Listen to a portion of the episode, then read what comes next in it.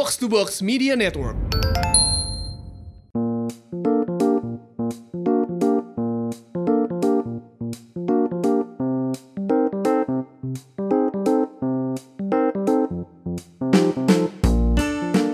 Selamat datang di podcast Mitek Tech Podcast yang ngebahas tentang inovasi, teknologi, dan data.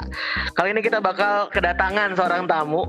Selain juga co-host saya, sang ahli Bapak Fajar. Apa kabar Pak Fajar? Halo, halo, halo, Febri. Gimana Mas sehat? gue gue gue baru tahu gue co-host ya. kan lu ada terus. Oh iya benar. benar. iya. Masa gue bilang bap, eh, lu bilang bilang tamu Mas? Ah, iya benar. Ini belum ngantor ya? Belum ngantor ya sengaja ya? Masih masih belum ngantor kan? Ngan- Ngantor mah ngantor. Oh, Secara mental, secara fisik nggak ke kantor. Gila, mental di office sebagai. CEO memang harus begitu ya Pak. Kali ini kita kedatangan eh, seorang tamu dari Ikra juga. Eh, kenapa kita mengundang beliau? Karena topik pembahasan ini beliau sepertinya eh, jauh lebih mahfum dibanding Bapak Fajar. Selamat datang Mas Ari. Terima kasih Mas Febri. Kami Apa kabar Mas? sehat dan masih waras untungnya. Wah, gila. Sa- Sama ya Mas ya? Nggak, nggak ngantor juga lah ya? Iya. Berarti Kohive Hmm. Kohive eh, kuningan kosong terus gitu. eh ngomong-ngomong eh ini sebelum nih biar cerita background dulu ya Mas. Ari tuh di Ikra bagian apa ya Mas?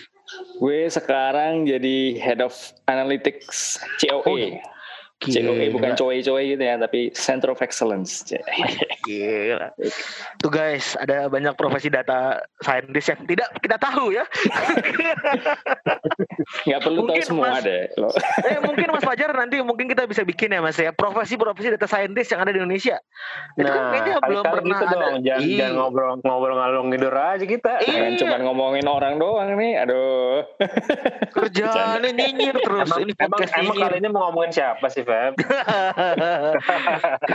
Kali ini kita ngomongin PS mas, alias Pangeran Syahado bukan, tapi Putra Siregar. Tapi Putra Siregar. Terus Dregar ya, ya, ya, ya, ya. Ini yang ramai kemarin ya, yang tentang ya dia laku jual handphone ya kan? Jual- Kebetulan, jadi kebetulan gini, gue tinggal di Jakarta Timur, ya kan. Hmm. Hmm. Eh, dengan lokasi si Putra Siregar itu ya deket lah, cuman sekitar 2-3 kilo gitu kan. Jadi gue, eh, eh, dia kan di Condet ya posisinya mas ya. Hmm. Itu tempat jualan handphone udah kayak udah kayak tukang jualan baju tau gak lu mas? Eh, bisa Kayak baju. loh. kayak baju pojok busana lebaran Kayak gitu. Itu, Ramayana gitu ya. itu Busana. rame, Enggak. Handphone, handphone, Itu handphone ram- itu. itu rame banget mas, bener deh. Kayak lu bayangin ada satu konter Oh, bu- kecil, Dia bukan Ada- jualan online ya, Feb? ya? bukan. Jadi memang Oh, eh kalau dari apa yang gue baca nih, gue gua kan sebagai rakyat menengah kelas menengah ngehe, gue kan juga memperhatikan PS Store ini sebagai salah satu opsi gitu kan. Yang mana gue yakin teman-teman yang dengerin juga mungkin menjadikan PS Store ini sebagai opsi selain eh, Iya, iya, apa namanya importir handphone lainnya kayak misalnya apa tuh merek lain lah tuh ada toko lain. Nah, jadi gue pernah lewat. Jadi kalau Hmm. buat teman-teman yang pengen ngebayangin kondisi PS Store tuh kayak gimana, itu ada satu toko, tokonya itu Hmm. kayak toko counter pulsa pinggir jalan. Nggak Bener-bener. gede ya, Feb? ya? Enggak, bener-bener mirip kayak toko. Pulsa kayak kita biasa gitu kan? Wah iya pak, bener pak. Kalau lu ke Bekasi kan mau lu asli Bekasi kan. Jadi ketahuan gue sering nonton HP isu pulsa. Jadi Betul. iya kayak kayak bener-bener kayak ruko ruko Hmm. eh, rukonya di hook Ya, gitu. Ruko, ya, ya kita suka lihat lah, Feb. Iya. Gue suka lihat dari Bekasi lah, Feb. Nah itu Kebayang, bayang, bayang, bayang. Nah itu ngerubung gitu pak, itu bis, isinya bisa 30 Buset. sampai 40 orang dalam satu antrian dan memang tuh bikin Wow. macet. Sampai sampai ini terakhir COVID masih masih ramai itu. terakhir covid gue kebetulan nggak pernah lihat lagi sih, jadi itu kayak Iya. sebelum covid gitu. Oke. Jadi memang antusiasmenya Emang luar biasa. Se- Seberapa murah sih? Maksudnya sampai bejubel gitu?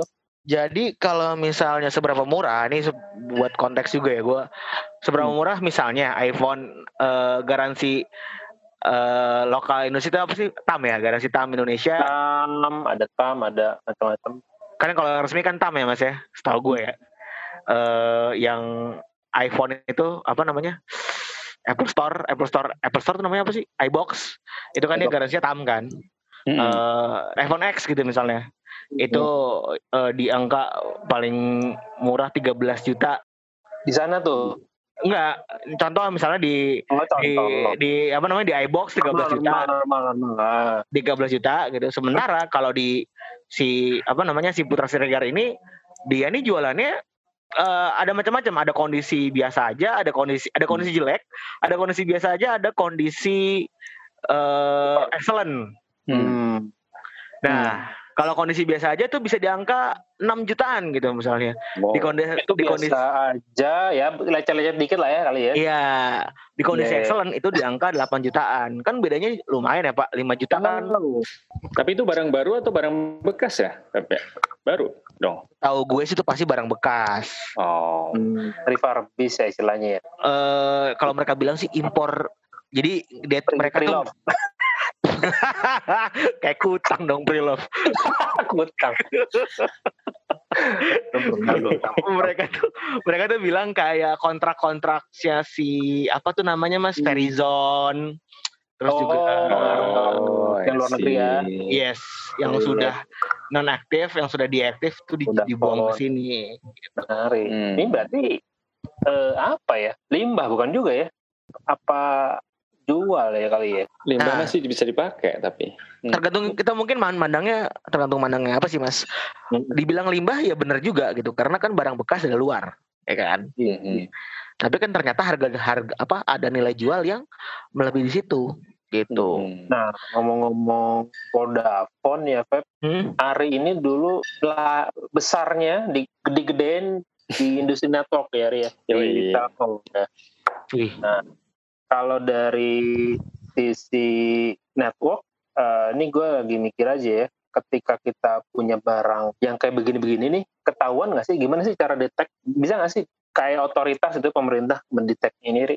Oke, jadi yang setahu gua gitu kan, kalau misalkan gua kerja tuh di tahun 2009 sampai 2016 itu kan kebanyakan di telco ya. Waktu itu sempat di Nokia Siemens salah satu vendor telecommunication operator gitu ya.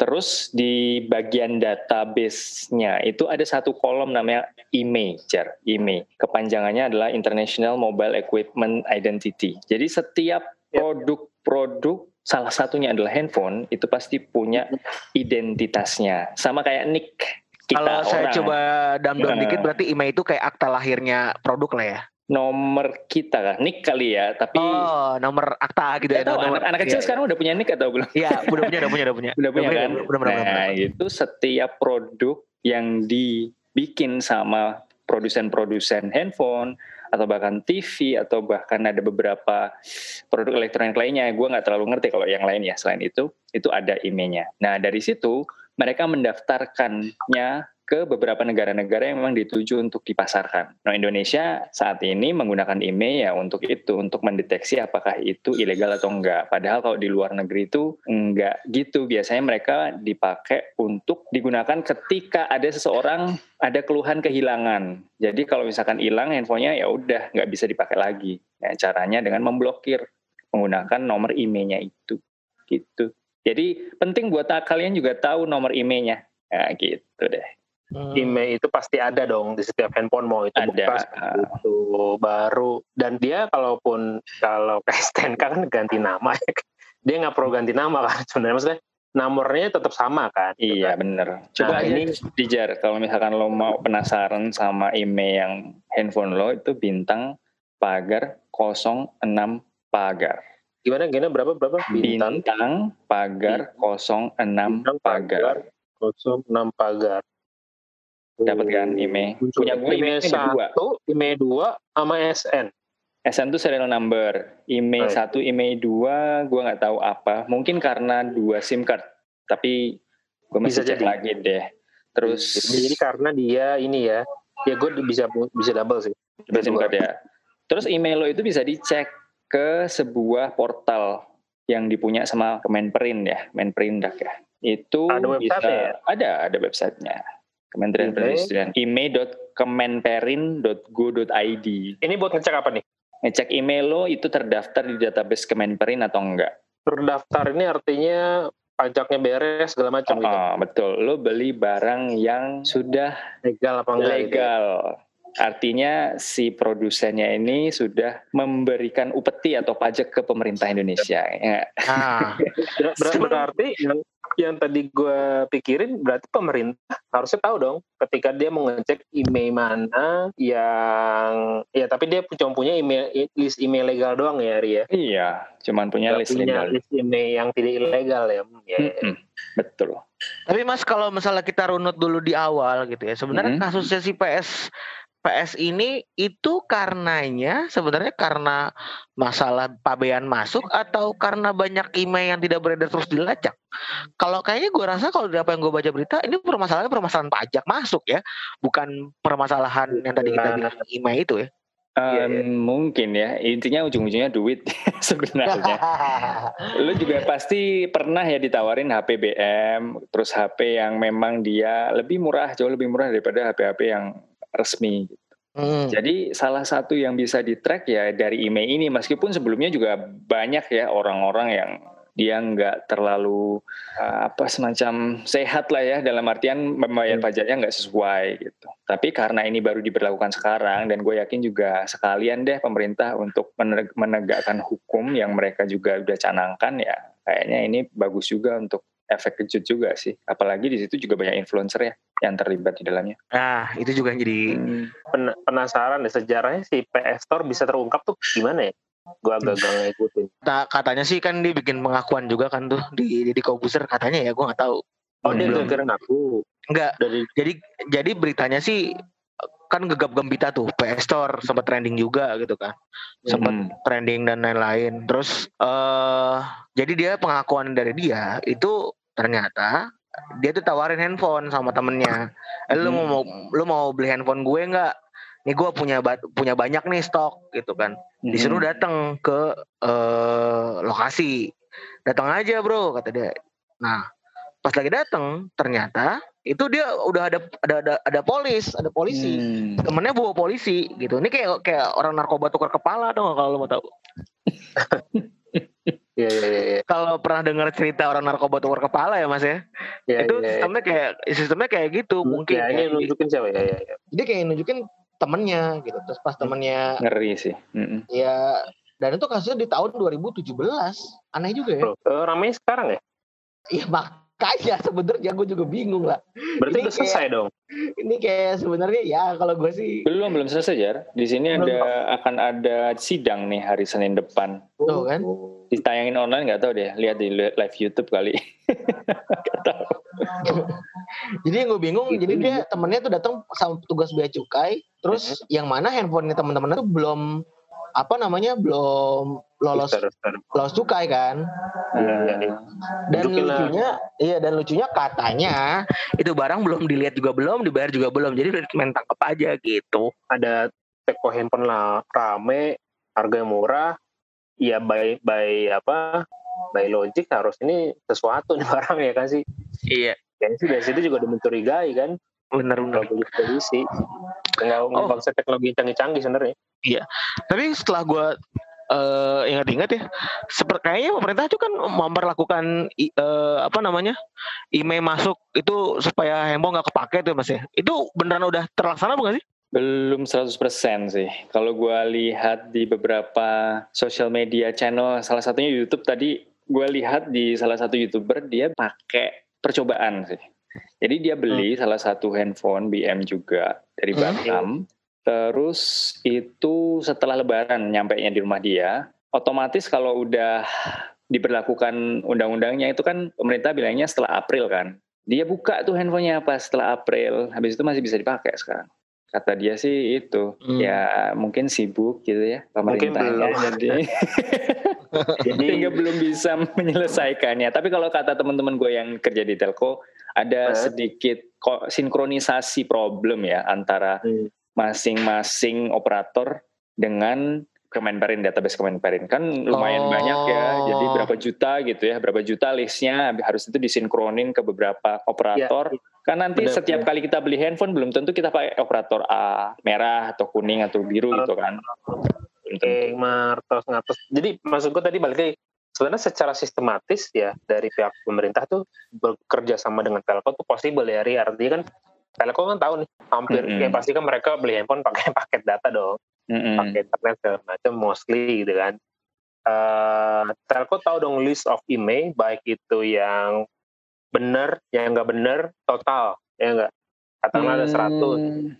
misalkan yang di list di email legal atau yang udah lolos pajak katakanlah 50 sebenarnya bisa di cross kan berarti Mm-mm. disebut nggak semudah itu Kayaknya sih yang di list di Kemenperin itu yang terdaftar aja. Jadinya yang Iya, nggak daftar bisa aja dia emang dari luar negeri atau emang nggak tapi ditujukan telco kan tahu jual kan total tot- total seluruh Oh email iya, iya tahu kan? kalau itu tahu. Kemenperin bisa kerja sama dengan telco harusnya kan Analoginya kayak kita mau ngejoin aja table ya. Mungkin Iya, si Febri nggak tahu ya. Gitu Gua kan sama Fajar doang yang tahu nih. join table. Canda loh. Ikut Gimana? Gimana? Gimana tuh mas? Jualan gitu Biar pada ngerti mas, gimana tuh? Hmm, gimana tuh? Hmm, Eh, gini. berarti berarti eh indikasinya kalau ini secara indikator kan Hmm. kan si telco itu bisa menyerap data pribadi di handphone kita ya kan Mm-mm. paling nggak email gitu kan buat email. Mm-mm. berarti ke eh, berarti case-nya tuh bisa dibolak-balik ya mas eh bisa approval dari email bisa juga approval dari telkonya kan intinya database email-email yang itu bisa di blacklist dulu gitu kan Yes, betul. Kalau di Singapura itu mirip seperti di Inggris juga katanya sih mereka kalau ada laporan kehilangan ada satu badannya sendiri yang nanti akan ngeblokir. Tapi kalau di Singapura ya udah operatornya sendiri yang ngeblokir kayak gitu. Jadi beda-beda penerapannya tiap negara. oh tapi udah jalan dong blokirnya ya Udah jalan sih kalau di sana. dan ada badan sendiri ya mas? Mm-mm, ada badan sendiri. Ya emang susah lah kalau yang handle bawa pak dari kemen mungkin ya mungkin memang kebanyakan kerjaan. Gua penyetop gua penyetop omongan kan. Iya. Tadi lo cuma bilang telco bisa menyerap data pribadi, gue mau semprit ada prit ya kan.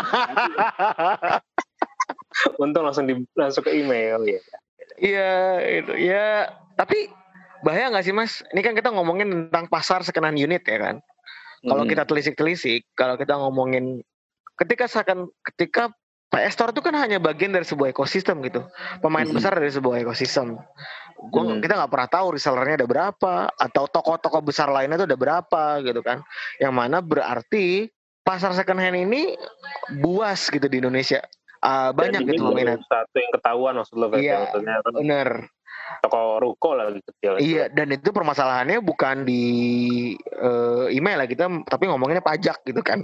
Nah, Mm-mm. sebenarnya data-data yang udah dipakai atau handphone yang sudah dipakai itu berbahaya nggak sih mas buat data kita secara pribadi gitu? Kayak mungkin dikasih script apa segala macem gitu. Hmm, ngerti ngerti ngerti maksudnya ada potensi sum ada potensi pintu masuk buat orang naro uh, script whatever buat bisa uh, tarik data lo gitu maksud lo Pepe Iya, kayak soalnya gini teman gue itu beli handphone second juga gitu. Terus ini lucunya kasus pas sampai itu Apa? yang kasus temen lo yang itu tuh yang mana? si A si A Iya, iya. Oh, si iya. lah pokoknya itu gue beli handphone terus eh handphone handphone kayak gini second gitu pas pas lagi beli itu awalnya udah ada foto-foto orang-orang Cina gitu orang-orang Mungkin lupa Terus- dihapus sama pemilik sebelumnya. iya jadi jadi kayak- tendensinya kan kalau ketika dari negeri yang mungkin kuat surveillance-nya ya dicurigai maksud lo ya ya kan apalagi ini kan murah kan ini kan bisa jadi dia ada upaya gitu ya. Ibaratnya kan kalau gue suka bilang kalau beli buat data itu pasti ada biaya. Either Hmm, lo ngasih insentif atau misalkan lo sepakat ngasih sepakat. Ya kan lo ngasih studi or whatever ya. Kalau lihat dari sebenarnya bisa jadi bisa jadi tidak digunakan ya enggak? Tapi ini jadi ada punya potensi risiko untuk Betul. adanya penanaman penanaman komponen tertentu yang tidak diinginkan ya. Karena kalau misalkan kita ngomong udah ditaruh di dalam ya mungkin hampir semua konten bisa tarik tuh Feb. bisa jadi gitu kan. Hmm unless eh, dia ya mungkin per- kalau dia cukup eh, paham ya mungkin dia bakal ke temennya yang lebih ngerti secara teknologi ya buat restart. Tapi kan Tapi kan notabene segmen-segmen yang memang mengincar harga murah kan mungkin nggak punya akses tuh orang-orang yang paham gitu kan Pepe. Iya sepakat. Mm-mm. Kan tadi ngomongin soal email tadi Mas Ari juga cerita kalau di Inggris itu udah udah lebih well educated gitu. Eh di Inggris atau Singapura tadi kan ngomongnya eh orang yang kan bisa dipakai buat ngelacak handphone-handphone yang hilang gitu kan. Mm-mm. Kan mungkin gak sih bisa jadi lucu gak sih Mas kalau misalnya handphone yang kita beli dari produk-produk kayak gitu second hand yang tanda kutip BM itu ternyata hebat curi-curian gitu terus pas di tangan kita emailnya di digugat sama orang asli yang punya gitu Mungkin bisa itu secara teknikal bisa. Hanya Ah. saja buat apa juga gitu. Maksudnya effort untuk bisa men- mengetahui di mana handphone yang sudah hilang itu berada lebih tinggi daripada kita beli baru. Kenapa? Karena oh em, perusahaan telekomunikasi sendiri meskipun dia tahu di mana itu juga nggak berhak untuk ini membuka itu membuka lokasi seseorang. Boleh. oh oke oke oke oke oke oke Tadi gue Wah. mikirnya gara-gara ini apa lo dapat handphone seorang yang di dalamnya ada sesuatu misalkan ya. Oh gue iya. mikir gue mikir misalnya ini gue kalau misalkan mikir jadi penjahat ya gembong mafia gue mungkin sering-sering gonta-ganti handphone kali ya mau itu handphone yang mahal sekalipun ya gue mungkin mungkin ganti sebulan sekali ya ini bisa jadi ya Hmm. ya itu bisa jadi ala- handphone-handphone yang ada di sini ya kenapa dia bisa banyak ada beberapa handphone yang yang nggak jelas juga ya ini yang bikin jadi abu-abu kan Yuh, eh, bikin jadi iya ya. Nah, tiba-tiba ada teriak gitu kan buang handphone lah sebulan sekali bisa juga ya mas datang handphone ke kita iya iya, di iya, trash. iya.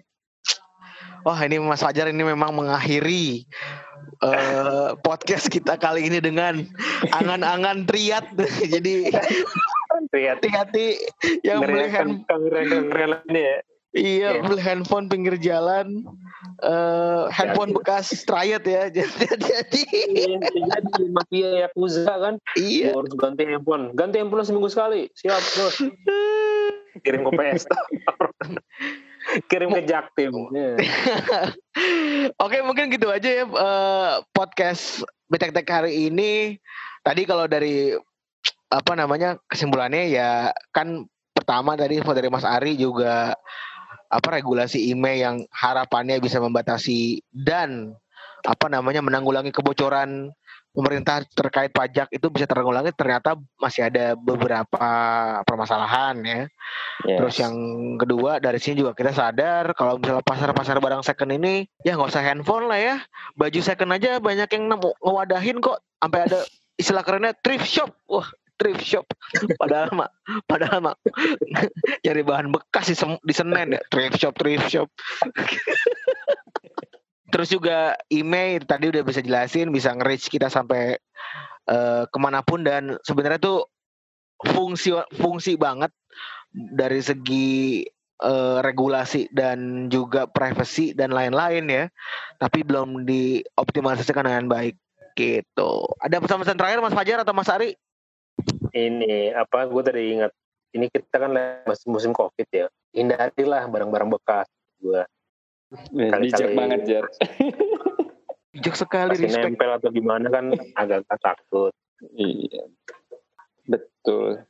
Kalau misalkan harus kecuali membeli barang duit bekas ya Kalau misalkan harus terpaksa nih membeli apa barang bekas, jangan lupa dikasih alkohol, terus nanti disteril. Gua kemarin habis bikin ini loh, apa semacam sterilisasi sendiri. DIY. Enggak, gua beli salah satu lampu itu, lampu UVC, UV yang gelombang bisa C itu. Terus Iya, gue iya. masukin ke dalam satu kolong lemari, terus gua hidupin 15 itu menit. buat buat steril ya Ria Nyetarilisasi, betul. Ini nanti OOT deh nanti ini. Tuh kalau emang pembelian barang bekas tidak bisa dihindari, kalau beli pun harus ada apa namanya Protokolnya. protokolnya gitu. Oke, thank you buat Mas Ari yang udah join di podcast kali ini. You're welcome. Thank you juga Mas Fajar sudah terus mendampingi saya. thank you sama-sama Yang saya rindukan. Mas Andy ke- ke mana ya? Iya, ya udah, sekian Mitek Tek di episode kali ini. Gua Febri cabut. Eh, bye bye. bye you Bye bye. Yo.